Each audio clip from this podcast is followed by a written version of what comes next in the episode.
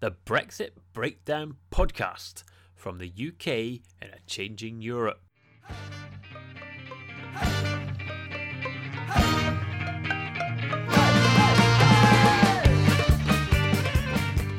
Hello, and welcome to another Brexit Breakdown podcast. I'm James Millar, journalist, author, man on a mission to find out more about Brexit. And if you want to learn about UK politics, there really is only one man to turn to, I'd say Sir John Curtice, the election knight himself. That's knight with a K, you see, because he's, a knight. Um, he's Professor of Politics at the University of Strathclyde. He is President of the British Polling Council, and most importantly for our purposes, he's a member of the UK The Changing Europe team. So, who does one team him with on a podcast? This heavyweight of British politics? A comedian, of course. I first saw Gráinne Maguire doing a show at the Edinburgh Fringe called Gráinne Maguire's One Hour All Night Election Special. It was a very sweet sort of tribute to what makes election nights so special. These days, Gráinne's uh, probably best known as the uh, the comedy EU correspondent on Matt Forde's Unspun TV show, and she hosts her own live panel show, What Has the News Ever Done for Me? And you can download that as a podcast as well. So, John Gráinne and I got together at a UK in a Changing Europe event held a few weeks ago at the Royal Society. Uh, so there's a bit of background noise, I'm afraid, but don't let that put you off because I am properly excited about this episode. It's really interesting as we discuss Ireland, immigration, and what Brexit has done for, or maybe I should say to, comedy. But since we had the election knight himself, that's knight with a K, there before us, um, before we started talking about Brexit, we started with a bit of a chat about the famous election night, that's election night without a K, the famous election night exit poll that Sir John is responsible for.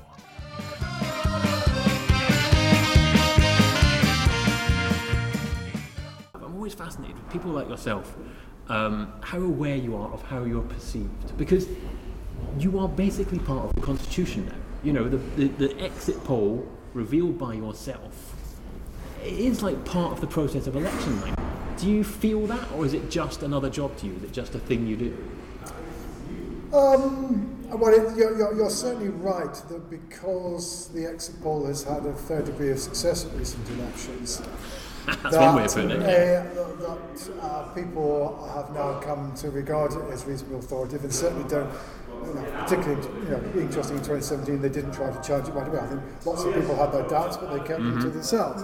Um, uh, I, the, the, truth is, of course, having some some some kind of exit poll and uh, trying to f- anticipate what's going to happen. I mean, that long predates when I've had any, any involvement for it.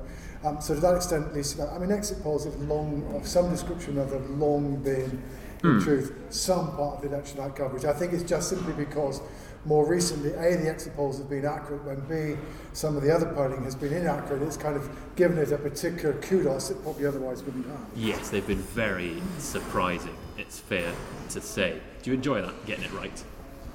After the event, yes. Yeah. Um, it's obviously a fairly um, potentially nerve-wracking exercise uh, as you go through it. But, you know, we've now done three elections in a row in which the uh, results have been different from what people expected. I have to say, it's got a bit easier in the sense that uh, one of the great secret weapons now of the exit pollster is Twitter.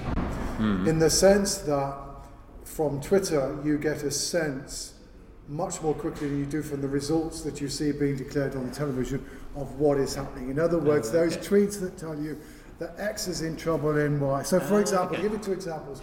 You know, in 2015, we said the SNP were going to win virtually every seat in Scotland. Yeah. Uh, not even Nicola Sturgeon, the SNP leader, was willing to believe it. But all, you know, I, and surprisingly, my Twitter feed has lots of kind of you know Scottish political journalists on it, and they're all at various counts, and they're all saying, you know, the SNP are winning, the SNP are going to win. So we knew fairly rapidly we got the result right, and equally this time.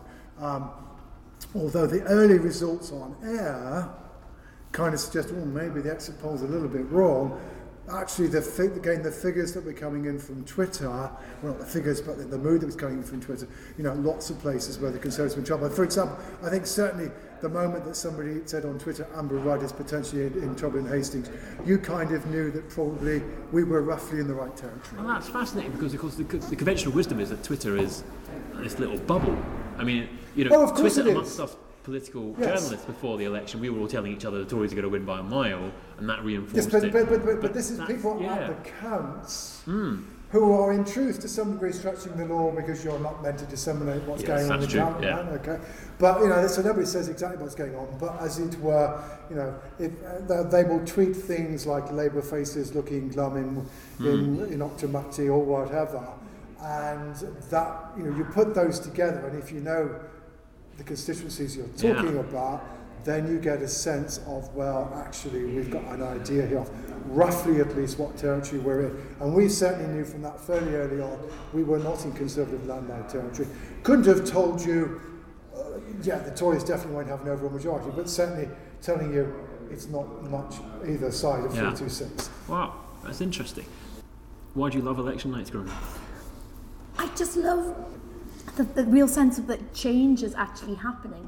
And I love the the politicians reacting in real time. Um, do you, how do you find when, when you hear sort of a commentator saying, "Well, if they're the exit polls, I'm going to eat my hat"? Do you kind of feel like, "Come on, mate, I'm going to show Um, Well, that's you"? become, part of, that's become part of the sport of, the, of it, of, you know, of who is going to be willing to say, we've got it wrong in the game by 2017, everybody had stopped, it, uh, stopped doing. No, that's fine. I, to, to be honest, you know, it's all part of the it's all part of the fun in the game. But I agree with you that election night election nights are dramatic for two reasons. One is particularly in that first hour when all they've got is the exit poll and maybe Yes. whatever they've been told by uh, by, by. And with there's, there's that there's that kind of hour when frankly nobody really knows quite sure what's going to happen. Yeah. And you see the politicians, but it's sometimes interesting because so, sometimes they will sound more confident than others. And evidently they think they, you know, they think the exit poll's right or whatever, or, or not. But, but that, that, that's the moment when, as it were, they really are having to try to, uh, to, to, to, to say something without saying, too, saying very much. The second bit, undoubtedly, is when actually the change happens. And certainly for me, the most dramatic election night, which was nothing to do with the psephology, was 1997. I mean, particularly the time when Michael Portillo Yeah. um, fell, and the camera shots went, you know, Portillo went, and the, uh, the, camera shots went to people like William Waldegrave, Gillian Shephard, in their constituencies, and the horror on their face as they suddenly realised the Tories were facing disaster. An interesting thing about that, it was, it was pure drama. I mean, in fact, I had a producer next to me saying, well, now what have we got to say? What have we got? And I said, sit down, shut up. We're not going to get anything on air for the next 90 minutes. That It's the picture that tells the story. Yeah. Now, that, that's unusual in having an election where basically the drama is so fantastic uh, and, and stark and tells the story that you don't need a great deal of psephology to fill the night out. On, on other occasions, it's a, it's a not quite so exciting. And there's a space for comedy in that, right? Because it's dramatic. Because I- people are falling on their faces. And I think it's the vulnerability as well. I think we're so used to seeing politicians very guarded, very sort of uh, controlled. But when somebody has to stand on stage and smile, like think of Nick Clegg uh, last year, and you just see these are human people and they're humiliated and they Yes. just smile and clap. And Yes. I just think that's fascinating. Talking and editing, talking and editing. From your point of view, Gráinne, Brexit, uh, has it screwed up comedy in the sense that, for a start, nobody knows what's going to happen next? It's what I find difficult is it's very easy to lose a room if you make the wrong sort of joke about Brexit. Like I had people have a very emotional response to it, and um, jokes that work ninety percent of the time. If you say it in the wrong room, Really? you're What's the wrong- So now, and is this now more is this now more difficult than making jokes about Conservative or about Labour? I think so. Yeah, I think so. What's the wrong joke? What's the wrong joke? So room? I had I have a jo- I have a joke in my set where I say um, I was very upset about like, so even a simple joke like it so to start off I go so um, do we um, how do we feel about Brexit now if people go yay then you're like, okay, I'm going to have to scrap the next bit of said. Yeah. Uh, I've a joke about that I was very upset the night of Brexit and. I cried and the only thing I could find to dry my tears was my Irish passport and then like ha ha ha ha ha ha ha which is like silly but then some people have a very emotional response to it like oh no it's going to be the best thing ever or yes Why do they Well, come that, and that see? is just because it's actually one of the things that's coming out from the academic research that Mm. um, Sara Hobolt, the other C, in particular, has done is that indeed a lot of people now have this attachment to either being a Remainer or a Leaver, Yeah. and that in some senses those attachments may now even be stronger than people feeling Conservative or Labour or whatever. Yeah. Uh, so that's certainly the, you know you know what that's also there in the academic data.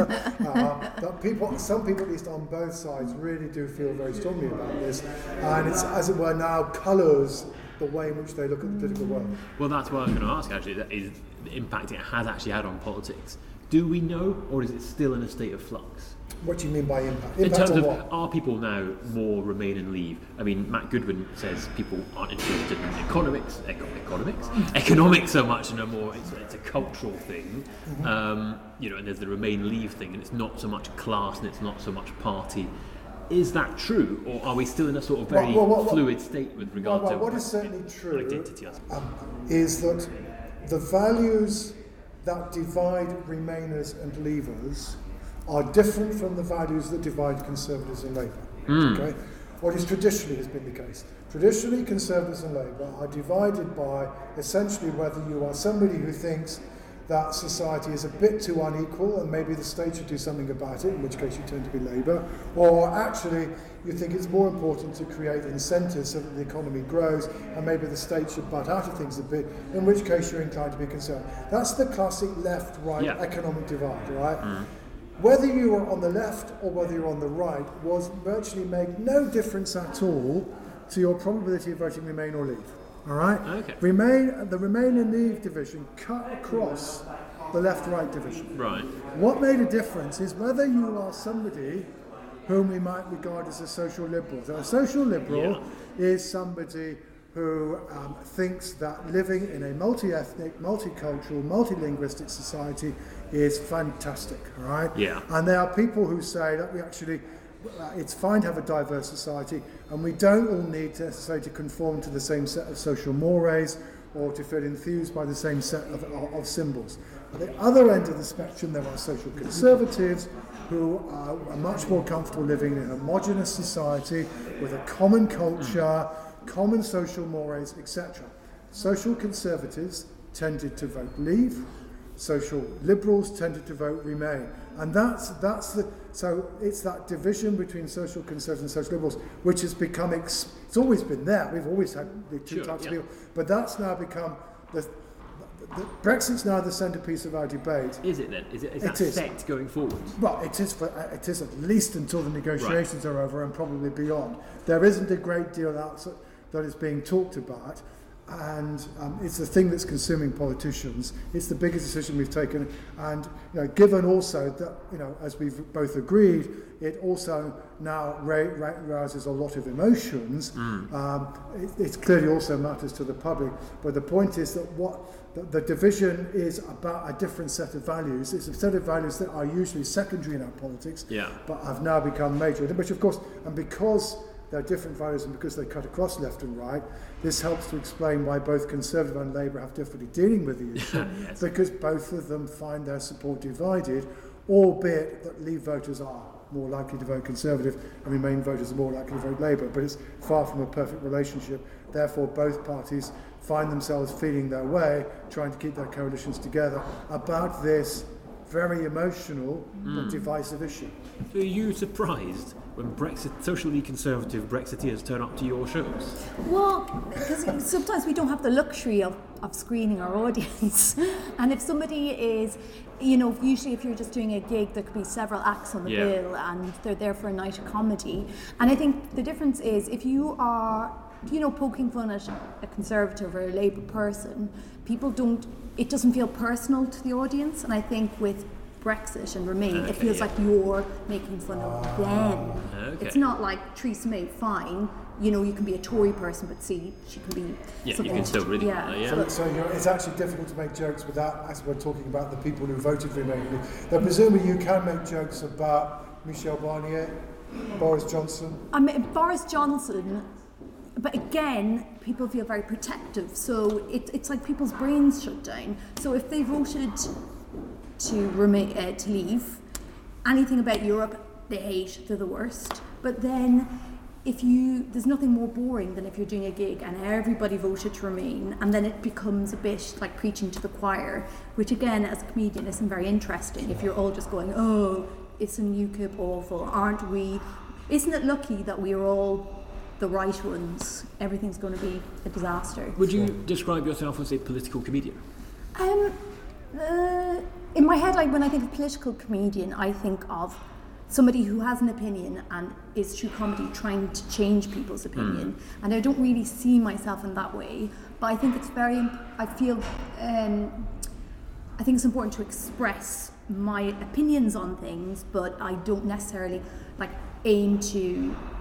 I think it's more funny like to, to find the ridiculousness in it rather than change people's minds. It's comedy about politics rather than political comedy, is that perhaps? Yeah, or just, I mean, I, I'm really interested in, I think some people see politics as something quite dry, and hmm. if they don't understand it, they're not entitled to an opinion, and it's all too confusing, and they want to just not get hmm. involved.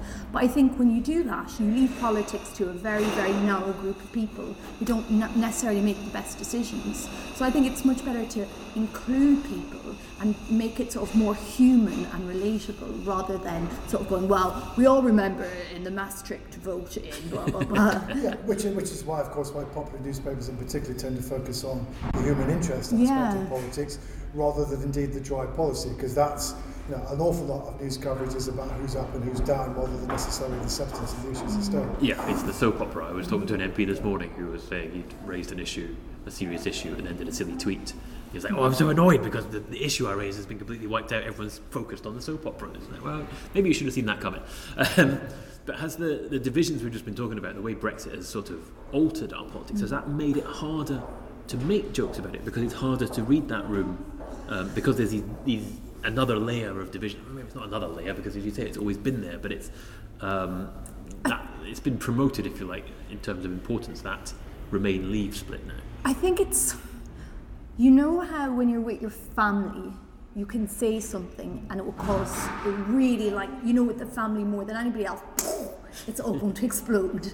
Yeah. Well, it kind of feels like now we've all got that one topic that if you say it at the wrong time, Yes. and it's it's just added an extra layer of I think because I just think we're so I'm North London vote for Jeremy Corbyn feminist I'm the I'm Jer- Nigel Farage's fear of what uh, Europe is doing to the United Kingdom.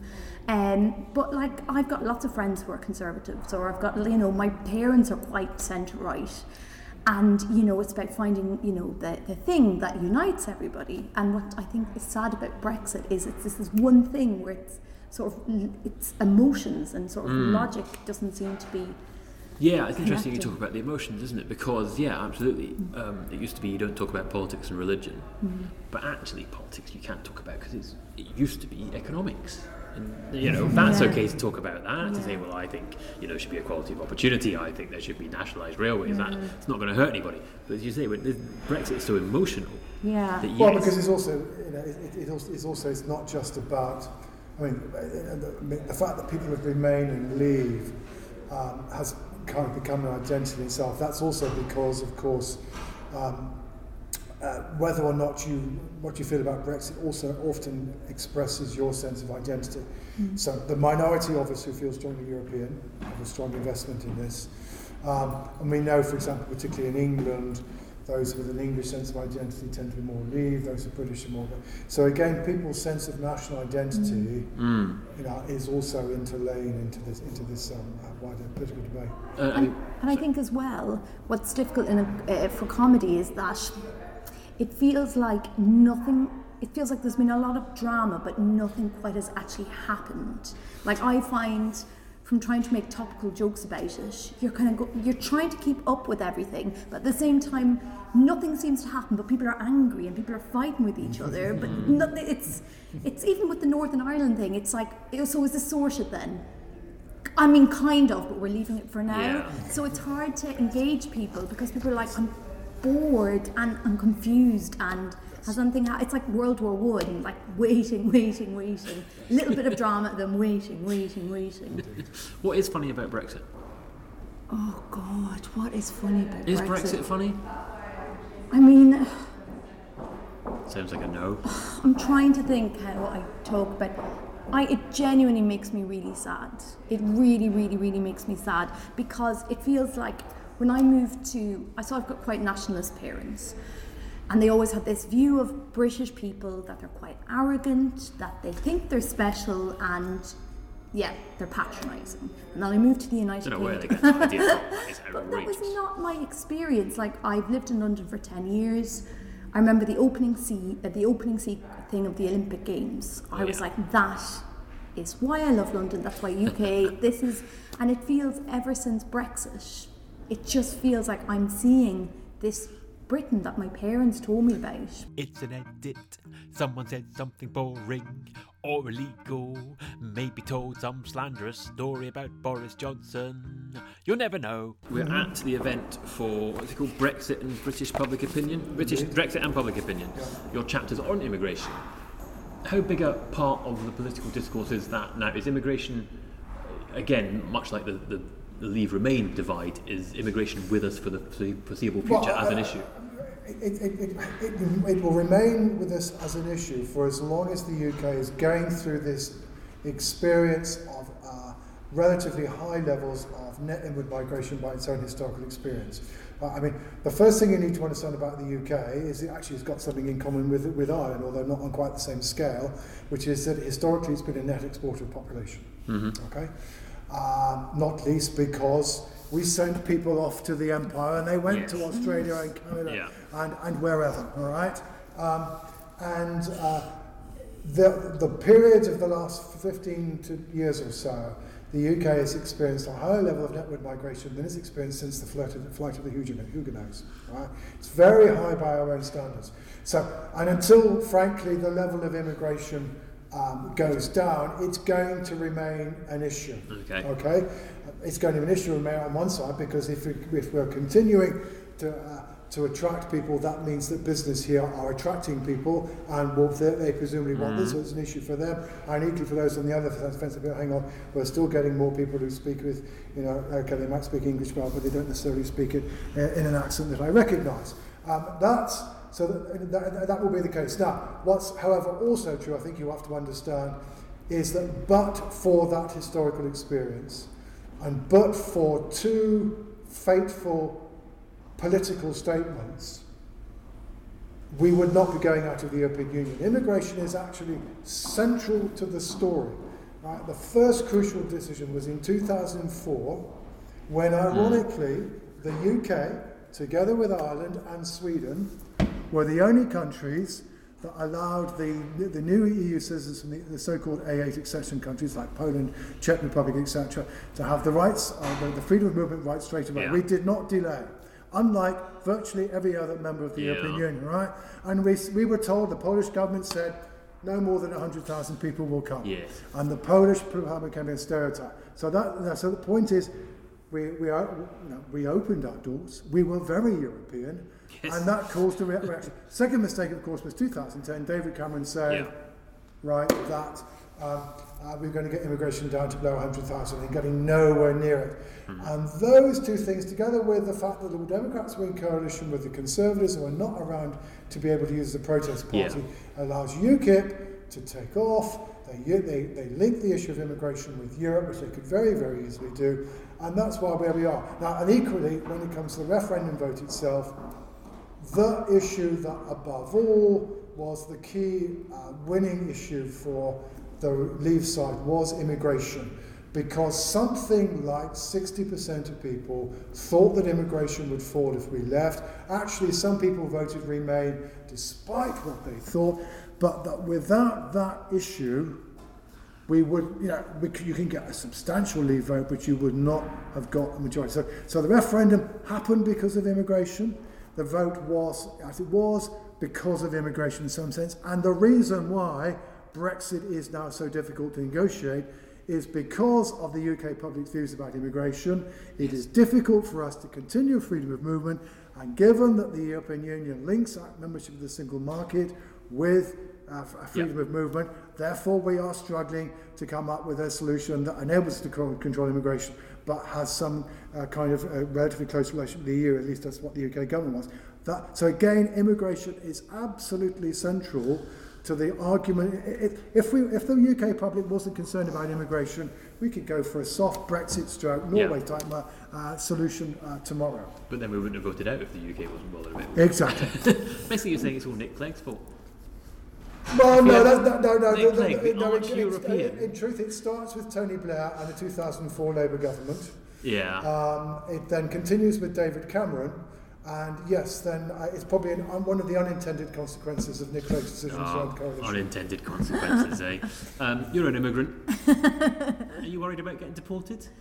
Um, this is what I get a bit emotional about. Yeah, I mean, I No, keep look, sort- no, I- no, no, hang on. She's an Irish citizen, and we've had freedom of movement with the Irish Republic for donkey's Oh, years. okay. It predates the European Union. Ah, you'll be and, all right. uh, uh, I think there is no doubt that the one country that will continue to enjoy freedom of movement post Brexit are Irish citizens. Nah, you're all right. I mean, You. we- If John we- Curtice says so, then yeah. keep it- I, what I think is so funny is that like Canada is closer to the United Kingdom than Ireland. It's it's so because Ireland we've got a very very different relationship to the EU because of our history. We've got a long history of people because uh, the Catholic Church, a lot of people studying in France Yeah. and initially Yeah. in Spain. And during our various rebellions, we got help from the Spanish and the Yeah. French, and um, yeah, we we. we we kind of there's a more of a, a real sort of optimistic outward feeling towards the EU in So Ireland. what's the feeling towards Brexit then? It, what was the reaction and what's the ongoing So feeling? what? And again, it's so hard because comedy is all about sort of being glib, but it's so. Yeah. What I found really, really difficult was um, so in the last few months, the whole issue of the Northern Irish border, it was presented as Ireland just causing trouble. Oh, we don't want a Brexit. We're just causing trouble when the northern, you know, the peace process has mm. been. It's like the jewel in the crown of what Ireland and Britain has achieved in the past, you know, 30 years, and there's just a real fear in Ireland and a real frustration that um, uh, uh, the UK was being so cavalier about it, and I found that really frustrating.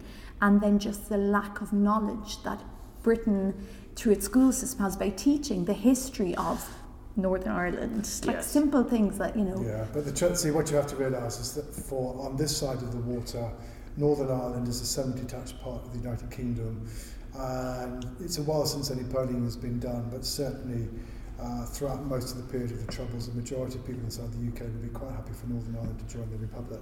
There isn't a strong commitment to, Northern Ireland is frankly by many people not regarded as British. Right? It's a funny place with funny arguments and funny clerics, and be quite happy to lose it tomorrow. Thanks so much. It's a bit like Northern Ireland is like um, so Ireland and the UK's it's our our child and Ireland looks after it and, and but it hates us but then the UK swans in gives takes them swimming brings them to McDonald's and doesn't want to come back Since we're talking about Ireland, Leo Varadkar. yes What's he all about? well I don't know I mean, I only see him from a distance. From again, you know, over here we sort of see him popping up once in a while. He seems like a bit of a. He seems like an absolute boy. He's a very interesting person. So um, he's very centre right. And he was very unpopular. He launched this phone line um, of if somebody's uh, What sort of phone line? This is a sec ago in all sorts of different places. Um, so if, if somebody is a benefit cheat, ring up this phone line, basically. So he's very centre right. Uh, but then uh, when he be- it became the Taoiseach, because he's gay and his dad is from India, he was sort of seen internationally as this, this, this. Yeah. Uh, si- oh, look how liberal Ireland is. When actually he's very. But surely the fact that somebody with views as socially liberal as his, who is now going to be willing to contemplate holding a referendum on abortion in the Republic is also telling you how very, very different Ireland is from even 20 years ago. Even up until a year ago, he was very anti choice when it came to hmm. abortion mm. rights. Right. And in an interview, he actually said he compared it to what Just because something is legal in another country, like if you go to Las Vegas, what you do in Las Vegas, like he actually compared abortion rights to going on holidays to Amsterdam and smoking weed there. So the fact that uh, during his premiership he has moved from sort of a very sort of flippant attitude to um, Or maybe even more importantly, has felt able to, well right? I I mean, mean, I mean, how far yeah, he's changed his views Yeah, and how yeah, far he now feels able to change the views he expresses. yeah They may not be the same thing. Yeah, well, I just like he gave a speech saying that he would be campaigning to Yeah. repeal the Eighth Amendment, which was fantastic, and I was very, very surprised. And I think a lot of people were surprised by just how reasonable and progressive and compassionate the speech was. So I think that was it's really. Yeah, I've a lot of respect for him after to see the journey he's gone on. He wears interesting socks. That's what I know about him. And he goes, he right? goes jogging. Uh, he strikes me as a pound shop Justin Trudeau. Oh, I don't know. I don't know a pound shop, a, a, a, a. Celtic, a Celtic. Oh, Justin he's up there with Trudeau. Justin Trudeau. he's not as good as Justin No, Trudeau. well, Come who is? Well, nobody. That's why we should all Macron, move I to think. Canada. Ooh, Macron, yes. Well, well, go on then. Since we've got John here, you mentioned Macron. Can we have a new party? Is that actually possible? Well, the answer to you is that um, we have had a new party. It was called UKIP. I mean, it was only founded in the uh, early 1990s. Um, and, Live on that. And, it, and it's the one and only party to make a major incursion into party politics in England. We've had, obviously, the SNP in Scotland and Plaid Cymru mm. in hmm. Wales make incursions in the 1970s. Um, that is effectively an insurgent new party. It's just it may now be about to disappear as quickly as it emerged. Uh, so, you know, so yeah, yes, you can. But is it, but could you repeat Macron here? No. Um, remember that Macron is the product of a presidential system or the parliamentary system, and you know he didn't ask anybody, a, a, a bunch of MPs, to make him uh, uh, uh, uh, to make him um, the leader of their party. You know he decided to stand. He's s- was splitting the socialist movement.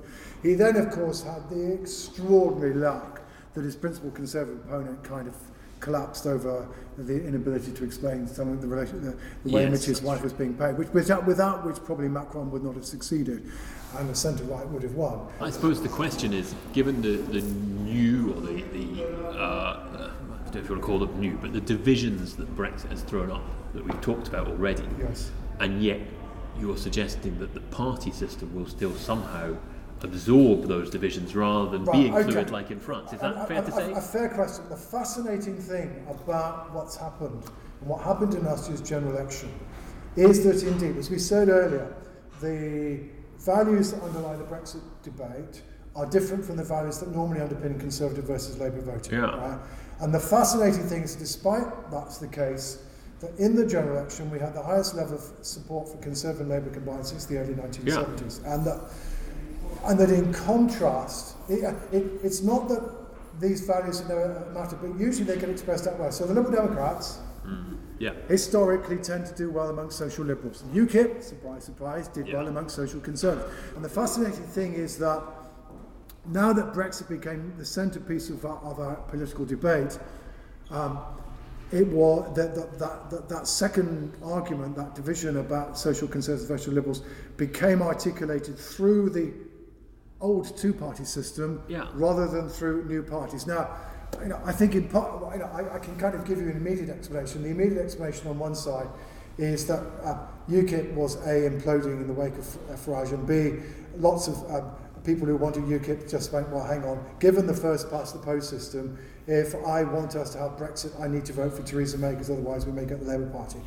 On the other side of the fence, it's a bit more complicated. Um, clearly, if you, um, insofar as you know, Liberal Democrats were trying to trying to win people over, and the people the Liberal Democrats would win over are the people who seem to have gone to the Labour Party, right? A, what they tried to do in the election was to ride a one-horse pony. You know, Yeah. the only thing that was second referendum. Well, that's a very pro, it's a very process Yes. Cool. Well, second thing, of course, if you're trying to appeal to social liberals, it kind of be a wee bit difficult if then your leader happens to be somebody who has rather socially conservative views Ah, about yes. same-sex relationships. Ah, yes. Not the easiest way of appealing to that community. Yeah. Right? And then third, of course, there is still the backdrop of the coalition, Yes. uh, the tuition fees fiasco, which again is probably something that particularly concerns you know university graduates who tend to be socially Yeah. liberal. Uh, so against that, but they, they weren't able to basically use the situation. Now, I think there's a fascinating question if, you know, insofar as you're saying, does immigration remain a central issue? Well, if it is still a major issue in two years' time, and if maybe the Labour Party has proven to be um, not as soft on Brexit as people were anticipating or hoping, and maybe ends up backing the UK, whatever the UK government manages to negotiate, which might be regarded as relatively hard by some people. Whether in those circumstances the Liberal Democrats will then be able to appeal to that community is, is, is an open question. But certainly, so in part, in the case of UKIP's side, I think it's the squeeze by the electoral system. Um, on the other side of the fence is the contingent history of the Liberal Democrats and the nature of their leader that rather made their life more difficult. It's always the Lib Dems. Lib Dems are always key, aren't they? It's not Northern Ireland that's weird, is it? It's Britain that's weird. Britain's just a We're all weird, weird. place, isn't it? Um, you did mention UKIP. Paul Nuttall, as Stewart Lee used to call him, Paul Nuttall with his UKIPs. God, he's a funny guy. He's a gift for it. The UKIPs must have been a gift for a comedian for jokes. He doesn't interest me. He's just a sad man in a dying party with a racist girlfriend. So Ah, I've got no Henry Bolton. interest. You've mixed oh, up- Henry You've mixed Bolton. up See, one they're boring. nutty leader with another one. I just find them quite boring because I think ideas are interesting, and I just don't think the UKIP have any ideas. Best thing. Worst thing. So, what's going to be the best thing about Brexit? So I think, fingers crossed, um, there'll be a second referendum, Oh and yeah. Britain will stay in, change its mind. That, you can't have that as the best thing about know, Brexit because that wait, might wait. not happen. So, and what I think the best thing that will come out of the whole thing is we went from knowing nothing about how the EU really works to Yeah. a very, very, very expensive public education on the role of the EU in, in Britain. I feel like now everybody kind of thinks they're an expert on it, so I think that would be the best thing to Do you come out of it. Really think there's going to be a second referendum? Look, I'm trying to see Hang on, if yeah, I can I'll, see I'll any- come to him in a minute. I'll come to him in a minute. I'm asking you. Um, uh, I'm, I'm going to say yes. I'm an optimist. You've been talking about this today, I believe. Mm-hmm. Is there going to be a second referendum? Only if there is a substantial change of public opinion as registered by the opinion polls, so that there clearly is a majority in favour of Remain, and that hasn't happened so far. Only if then, if the Labour Party, as a result of that, come out in favour of a second referendum, and then only if, if there is a sufficient rebellion at some point in the next six months in the House of Commons, uh, such that the government loses the vote. Consequence probably will be that the government will collapse at the same time, but that's another whole story. Probably not, then. Says the answer to that. Um, the worst thing about Brexit. The worst thing about Brexit is how emotional everybody's getting about it.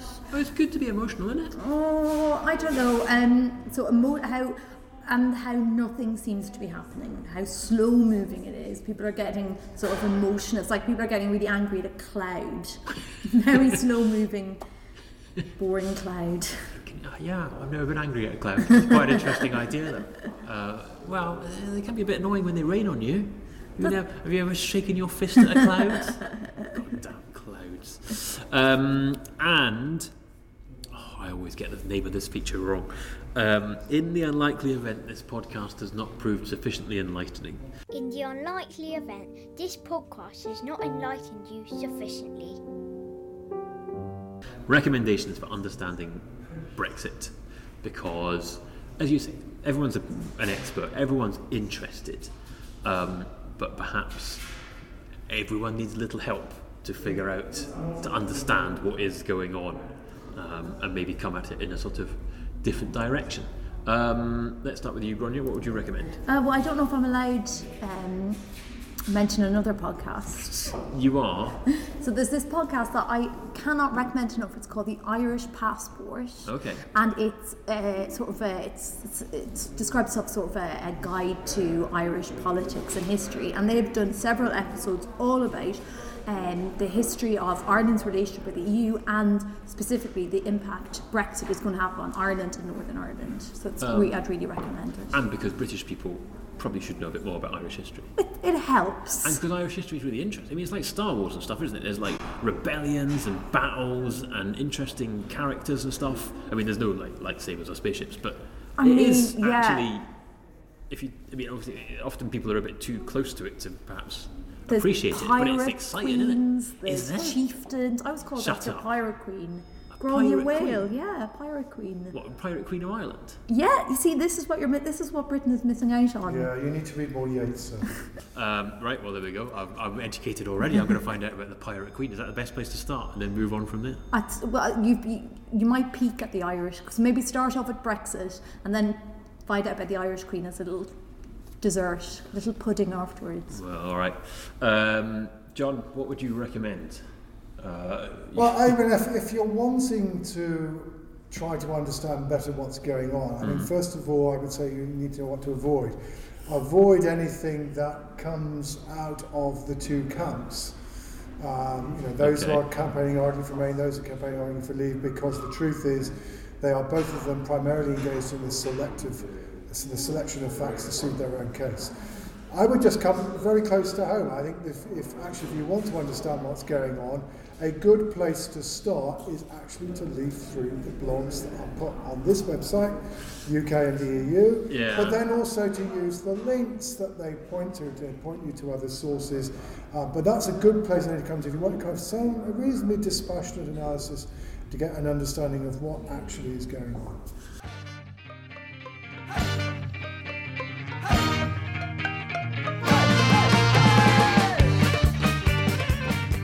I know I barred guests from recommending their own stuff, but it's Sir John Curtice. He didn't exactly recommend his own stuff. He just recommended everything by the UK and a changing Europe. And he said click on the links, so that's not even his own stuff, is it? But to be honest, just read all his stuff anyway, because he's so wise. In amongst all that, I think he said Nick Clegg is to blame for everything ever, basically.